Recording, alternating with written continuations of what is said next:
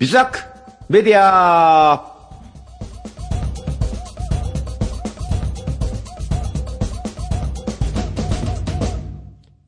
皆さん、おはようございます。ビズラックメディアパーソナリティの小林武史です。えビズラックメディアは、少人数系 IP デザインを発信するメディアの名前です。1人から5人くらいまでの個人事業者や法人を経営されている方を対象に IT で効率化を図り、経営をデザインしていくにはどうすればよいかを皆さんと共有していく情報発信番組です。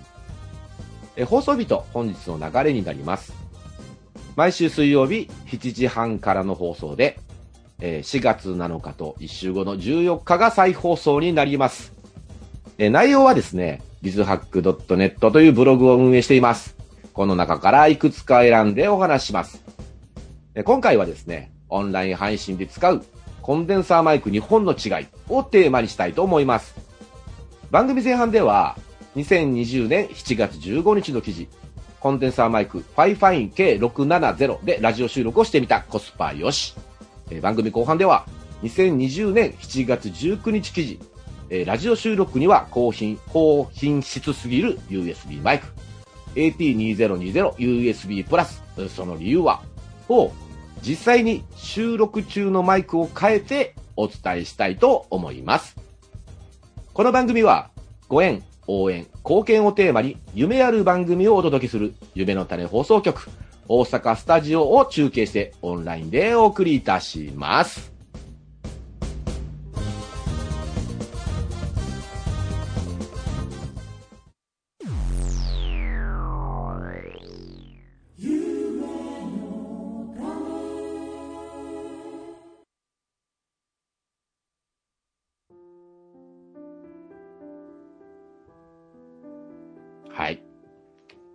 ちの番組にね、ビズハックメディアって言うんですけど、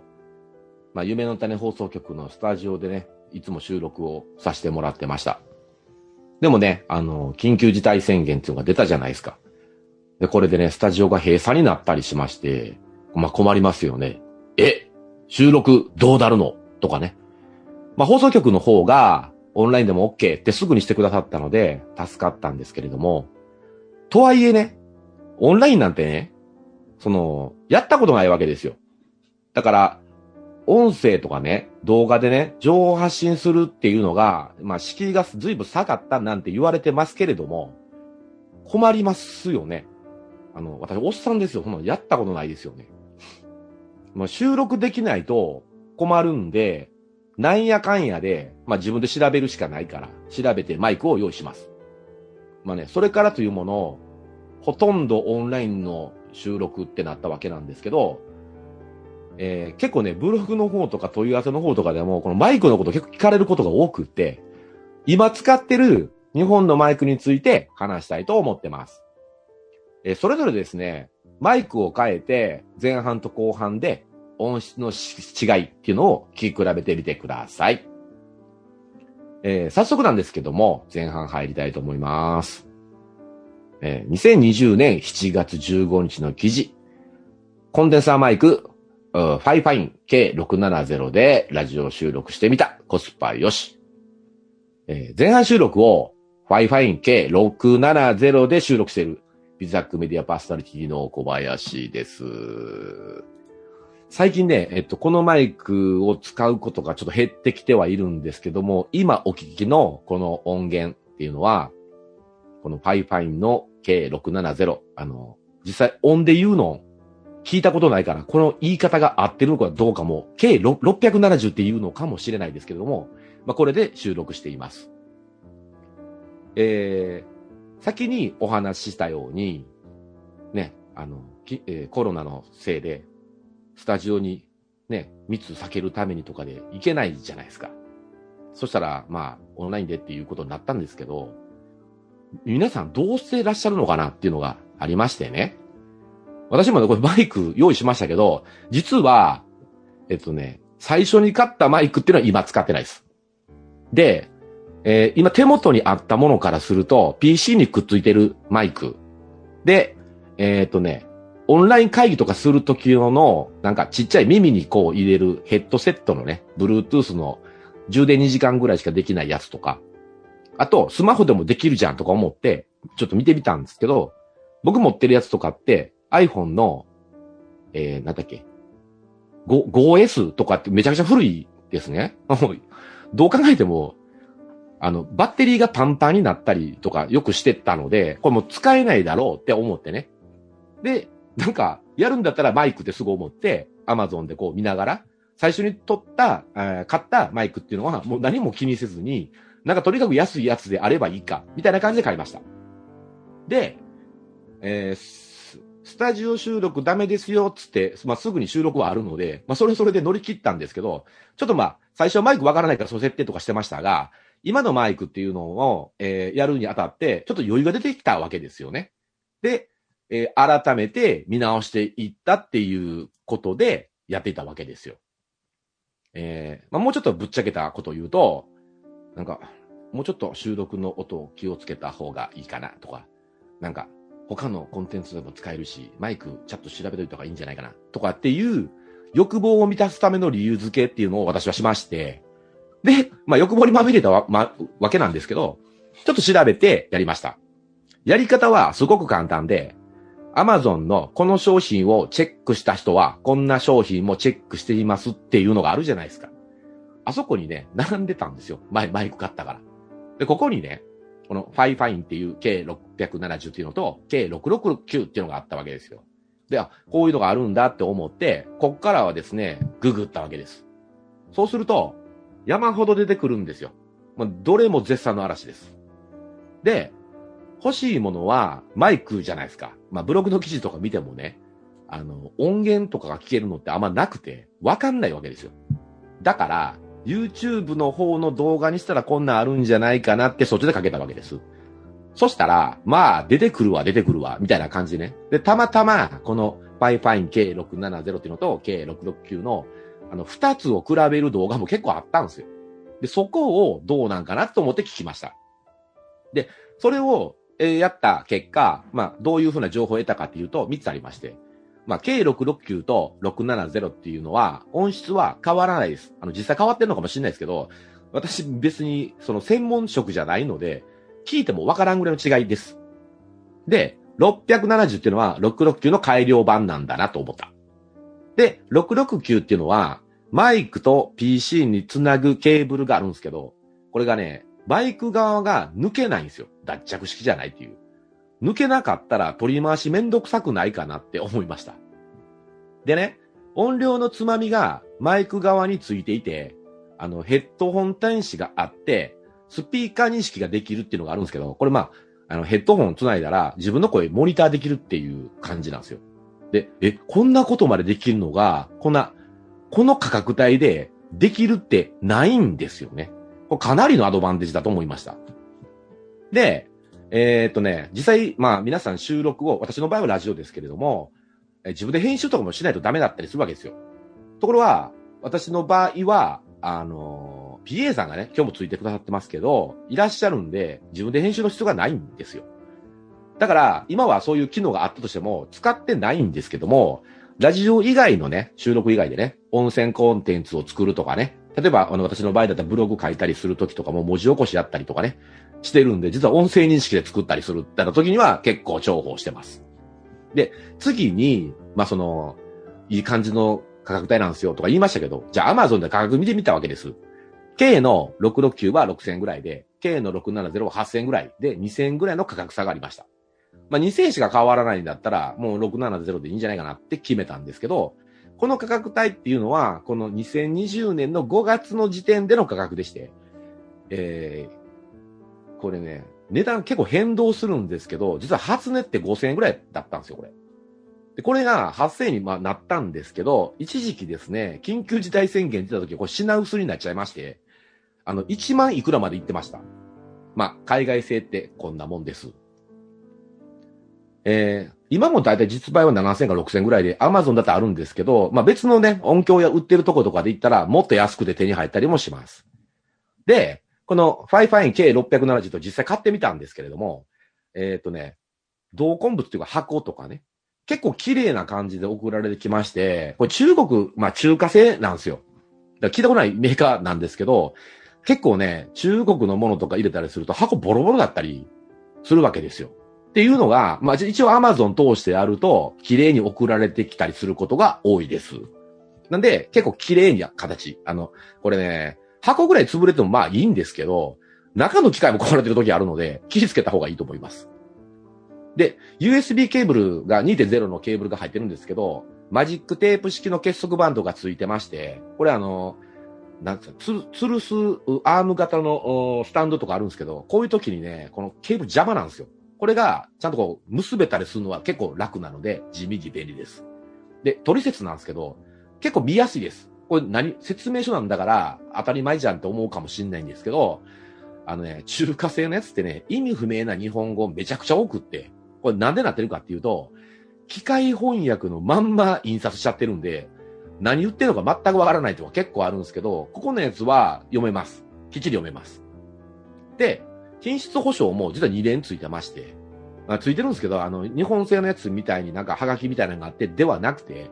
公式サイトにユーザー登録すれば提供されるようです。えー、ちなみに私はユーザー登録なんかしません。あの、まあ、この値段だったら3ヶ月別に壊れても別にかなって思うぐらいですからね。はい。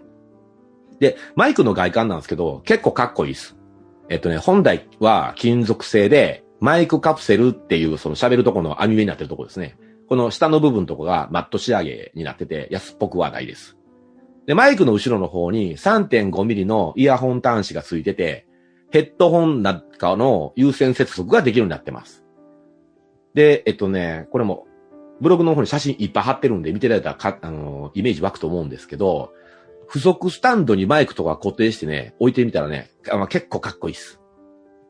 うん。でね、あのー、実はもう一本使ってましたっていうのが、ロイセルっていうとこの RCS01 っていうのを使ったんですけど、これがデスクアーム型のマイクスタンドっていうのがついてたんですよ。あの、吊るすやつね。こっちで7000だからめちゃくちゃ安かったんですけど。で、ここに、はまんないかな？なんて思って、はめてみたったっていうのをしました。あのね、結構ね、今、今回の収録のやつって、キーボードとかも椅子とかも普段の収録の時って結構触らないようにしてるんですけど、あの、マイクの音を聞いてもらいたいから、触りながらやったろうと思って、やってます。で、僕持ってるキーボードとかっていうのをね、結構メカニカルキーボードっていうやつ使ってました、昔から。あの、ガチャガチャ言うんですよ。あの、リアルフォースっていうやつ、使ってるんですけどね。だから、音拾って拾って下手がないわけです。まあ、ちょっと軽減しようかなと思って吊るしたりしますっていうのがあるんですけど、で、ショックマウントってマイクを挟む丸っこいやつがあるんですけど、これに挟むことはこのマイクできました。でね、ただ、その、先ほど言いました、表面にボリューム調整とかがついてるんで、それ以上入らないから、結構不格好で刺さります。で、下のマイクカプセルの下の部分がマット仕上げになってるから、ショックマウントとかで挟んだりしたりすると塗装は剥げるかもしれないです。まあ、ラジオ収録だから関係ないって言ったら関係ないんですけど、剥げても怒るなって感じですよね。で、えっとね、この、USB 挿した瞬間、要するに電源が供給された瞬間から起こるんですけど、そのマイクカプセルの中がですね、青く光るんですよ、ウルトラマンのカラータイマーみたいに。これ青く光っちゃって消すことはできませんと。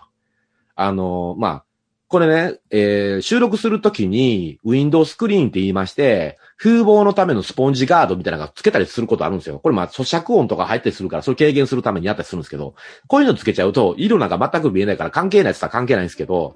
あの、最近のゲーミング PC と一緒で、えっ、ー、とね、映えるわけですよ。もっと言うと、動画の時とかの収録してる時とかには、見場はいいですよ。やっぱ光ってるとね。あの、僕しないんで関係ないですけど。で、これの音質っていうのを、この記事の方とかにも貼ってたん、貼ってるんですけど、えっとね、この時もいろいろ試しながらやってたので、えっと、コンテンツ大事って言いながらもう音源にも使ったれとか思ってて、2020年の6月とかに、あの、特別定額給付金の話とかね、機材紹介の話とかしてたんですけど、それを結構貼り付けてるわけですよ。あのね、これ、おかしなもんで、えっ、と、ポッドキャストの、うん、再生数とかを見てても、異様な感じで再生されてるっていうのが中身が関係なくて音質聞きたいんでしょうねと思ってますけど、まあまあ、聞いてもらえるんだったらありかなって思ってます。で、えー、まあこの時には、えー、 FIFINE K670 をですね、デスクアーム型のマイクスタンドに取り付けて、マイクカプセルにウィンドウスクリーンとポップガードっていうのを付けた状態でやってました。ちょっとでも綺麗にするためにね。で、今日はもう付属のスタンドのやつそのまんまに、えー、ウィンドウスクリーンだけで喋ってます。あの、果たしてうまくいってるかどうかが後から聞いてみて、あ知ろうと私も思ってます。口元との距離は20から30センチぐらいの範囲で、マイク方向に口元を常に向けているのかと言われると向けてはいません。えー、コンデンサーマイクですから、音を拾いすぎます。えー、ボリューム調整のつまみは、マックスを100とすると40あたり。まあ、今日のやつなんていくともう20ぐらいしてますけどね。で、Windows のマイクレベルは70で、2チャンネル16ビット 44100Hz。まあ、CD の音質ってやつですよ。ぐらいの、まあ、これデフォルト普通のやつ。さしてそのまま使ってるみたいな感じなんですけど、ぐらいで大体いけるかなっていう感じなんですよね。で、結構、これコンデンサーマイクって言われる種類のものなので、周りの音とかも拾っちゃうわけですよ。例えば、ちなみにもうスタジオの方とかでね、あの、やるマイクとかダイナミックマイクって言いまして、シェアのマイクとか有名なんですけど、あれはもうその話した方向にしか取れないので、まあ綺麗に音が取れたりもするんですけど、まあこっちでやる分にはね、そこまで別に厳密に要求もしないので、まあコンデンサで音拾いながらでもいいんじゃないかなと思って使っています。で、えー、どうですか？この音とか聞かれてて。ね、今ちょっと、マウスの音とか、あの、椅子とかもね、こっちギシギシ言わしてもらいますけど、いつもこれ拾っちゃうんですよ。うん、こんぐらい拾いますよっていうことを込めてギシギシ言わしてみますけど、ちょっとマイクスタンドとかも出しましょうか、こう。ガラガラって言うと思うんですけど、こんなのありますよっていう。で、キーボードの音とかもね、ちょっと打ってみますと、こんな感じ。カチャカチャカチャって言ってるのかな？うん。みたいなところが分かってもらえるといいんじゃないかなって思っています。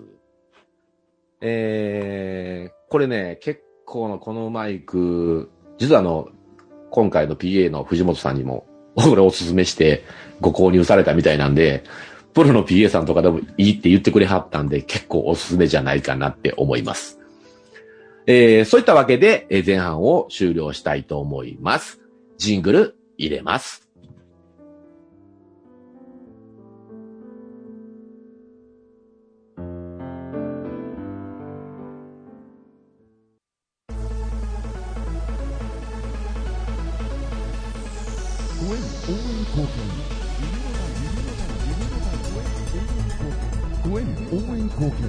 夢の種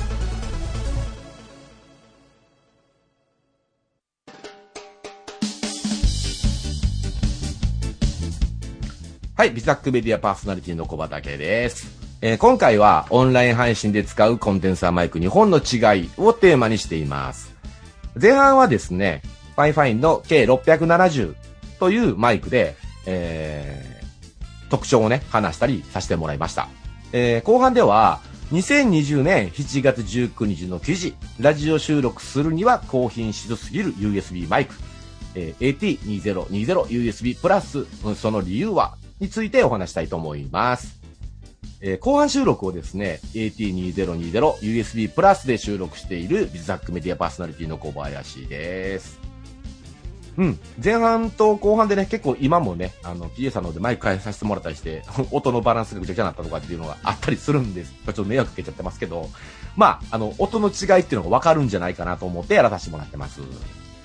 えー、先ほどの FIFINE の K670 結構優秀なんですけど、さらにもう一個高性能のやつを選んでみようかなと思って、このオーディオテクニカさんっていうような、オーテクさんって言われるやつですね。日本製のメーカーさんですけど、の、え AT2020USB プラスっていうのを使っております。えこれまでに試したマイクっていうのが、かえー、先ほどのお話のものとそのもう一個前のやつでどっちも中華製だったんですけれども、えっ、とね、今回のやつも、もうね、さっきの 5-5K670 も全然十分満足してるんですけども、こいつでも試してるんですよっていうところの理由とか話していきたいと思います。えー、Amazon のこの商品をチェックした人は、こんな商品もチェックしていますって、よくできてるじゃないですか。前半もそれでやりましたけどね。ただ、K670 とかをやって、これ見ても、このマイク出てこないんですよ。多分、使う用途が違うから、違う用途でやらないと出てきません。まあ、見たやつはね、結局 YouTube の方で、えー、K670 を見ていると、この AT2020 っていうのもね、どんどんこう、検索というか、今度は見てますよ、みたいな感じで出てきたものなんですよ。結構、使われてる人多くて、えっと、機能としてはね、ヘッドホンの調整ダイヤルがあったり、出力端子があったり、ミキサーの調整ダイヤルなんかがあるんです。あの、ファイファインの K670 には、ヘッドホン調整ダイヤル、ヘッドホン出力端子があったんですけど、この AT2020USB プラスっていうのには、さらにミキサー調整ダイヤルっていうのもあります。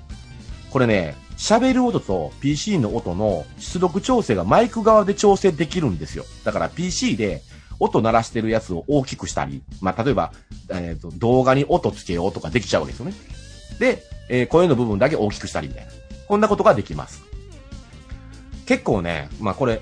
普通やるときって、えー、編集ソフトを使うしかないと思ってたんで、マイク側でもその辺が確認できるっていうのは、工数減るんじゃないかなって思います。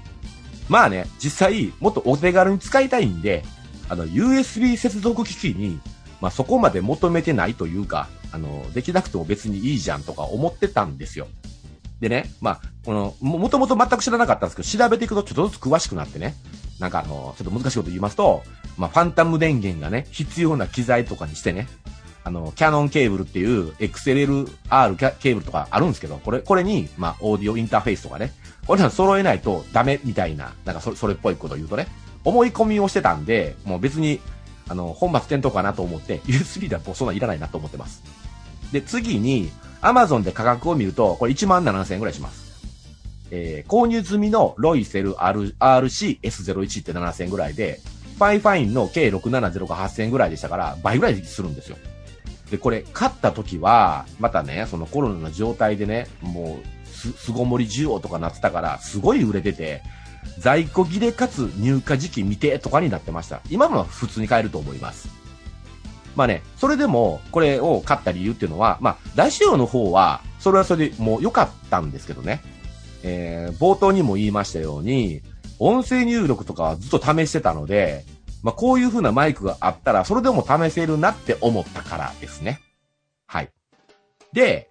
えー、これのまた同梱物と外観なんですけど、まあね、さすが あの、オーテクさんっていう日本製メーカーなんで、まあ安心感あります。全く問題ない綺麗な状態で来ました。えっとね、革っぽいマイクのケースまで付いてます。まあ持ち運びするときに入れるんでしょうね。まあ全然使ってませんけど。えー、説明書はね、すごくシンプルで、あのー、まあ使い方書いてあるだけ。どうやって使うかとかあんま関係ないですね。で、保証期間は購入から1年ぐらいのものも付いてました。で、マイクの外観はかっこいいです。また。あの、本体は金属製で塗装はマット仕上げです。ヘッドホン調整ダイヤルとミキサー調整ダイヤルっていう先ほど言いましたものが前面についてまして、ジョグシャトルってやるくるくる回すやつですね。がついてます。塗装にね、これ黒い点の塗料粒子が結構目立つんですよ。でね、外れ引いたかなって最初思ってたんです。あの、ふ、吹き付け失敗してノズル詰まってたのかと思ったんですけど、他のレビューの写真とか見ても同じ感感じだったんで、これ多分そういう吹き方なんだと思います。意図的なのかもしれません。で、ヘッドホン出力端子がありまして、これも 3.5mm のステレオミニジャックホンっていう、あの、普通の端子ですね。があるので、あの、ヘッドホンを優先接続することもできます。で、付属のスタンドっていうのがですね、まあ、おしゃれな感じです。細い三つ股のやつなんですけど、絶妙なバランスで立ってくれます。ただね、足が細すぎてバランス悪いので、あの、ちょっと当たると転がったりするから収録中ゴロゴロゴロって言うかもしれません。で、今回のあの収録のとこ、時には、そのスタンドを使わずに、あの逆に吊り下げ式のね、ものでやってます。はい。あの、さっきのゴロゴロとかなるの嫌だったからっていうのと、収録時にマイク急いで変えないとってできそうになかったから変えたっていうことがあるんですけどもね。で、えっとね、一回、今はそれでやってるんですけど、ファイファインの K670 同様の理由で、えー、ロイセルの SCS、あ、RCS01 に付属していたデスクアーム型のマイクスタンドに取り付けてみたりもしました。同じように、マイクは USB 接続で電源供給されると、えー、っとね、マイクカプセルの中が青く光ります。まあこれ、あの、見はいいですよ。うん、先ほど言いましたように。うん。まあ普段どっちでもいい話ですけど。で、問題は、このショックマウントなんですよね。あの、マイクを挟むための丸っこいやつなんですけど、これはね、か、硬いっす。で、無理やり挟めんことはないですけど、ギリギリですね。測ってみると、マイクの直径が AT2020USB プラスっていうのは 52mm なんです。で、ロイセルの RC-S01 の付属のショックマウントは一回り小さかったです。ですんで、これね、ブログの方に写真貼ってますけどね、あの、ぶっちゃけずり落ちそうです。で、かつ、前面に、その、ジョグシャトルのダイヤルついてたりするので、それが引っかかって奥まで入らないです。かつ、えー、っとね、アームがね、まあ、やっぱり安いなと思ったんですけど、だいぶ重いから垂れてくるっていうのもあります。マイクの重さなんですけど、AT2020USB プラスっていうのの本体重量は 386g ありまして、ロイセルの RCS01 は 240g。ファイファインの K670 は 293g なんですよ。あのー、ロイセルのデスクアーム型のマイクスタンドって 300g 程度までしか耐えられないです。というわけで、先ほどお話した今吊るしてるんですよは、実は後から購入した、えー、っとね、結構2万円ぐらいする結構、あの、だいぶ重いやつでも乗るやつに書いてます。あの、全く違うぐらい品質高いです。はい。で、えー、えっとね、ショックマウント自体も、この、大テクさんの からそのまま出してるやつを使ってます。専用ってやつですね。まあ、これやったらやっぱり違います。もう完全にしっかりと抑えてくれます。で、えー、これに今はですね、えー、ブログの方にはウィンドウスクリーンをね、えー、ロイセルで付けたりするんですけど、さらに機械の実は、あのー、ショえー、ポップガードとかね、あんなん付けたりもしています。まあ、やってるうちにどんどんまあ凝ってきて、なんかこの方がいいかなって分かってくるので、そんなしたりしてますと。で、ザラザラザラとやったらまあこんな風に見えますよ、みたいなのがあるんですけど、ここで一つこの USB 機器便利じゃないですか。便利なんですけど、やってると分かると思うんですが、あのね、USB の端子どんどんなくななくなってくるので、あの、ハブとかいっぱい買うようなことになると思いますよ。あのー USB といっても、いろいろその電源がね、供給できたり、挿すだけのものとかってあったりするんで、まあ間違えたりすることもあるんですけれども、まあまあそんなもありますよっていうのも書いてますんで見てください。結構、10個ぐらいのポートがあれば安心ですよね。で、まあこの時の音質、えー、っとね、ちょうどこの時もね、同じように2020年の6月頃にこの試しまくってたので、あの、音源置いてますんで、また聞いてください。で、えー、先ほどのファイファインの K670 と同じように、今もなんですけどね、口元との距離は20から30センチの範囲内。で、マイク方向に常に口元を向けているわけではありません。えー、っとね、ロイセルとファイファインで見た場合に、コンデンサーマイクはもうもっと感度良いです。だから結構ね、雑音入ったりすると思うので、今もあの結構濡らしてるんですけど聞こえるかな？っていうような感じです。えっとね、ラジオするにはちょっと高性能すぎますけど、このマイクもいいんじゃないかなって思います。え後半終わります。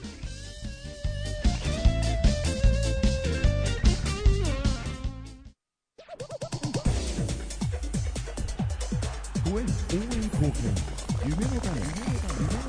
夢の種。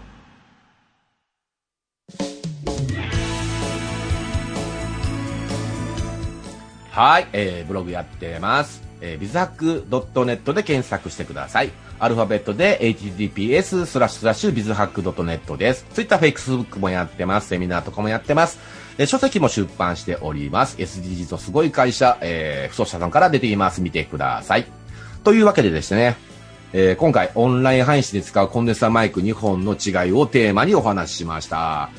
ファイファイン K670 とオーテクの、えー、AT2020USB プラスの2本です。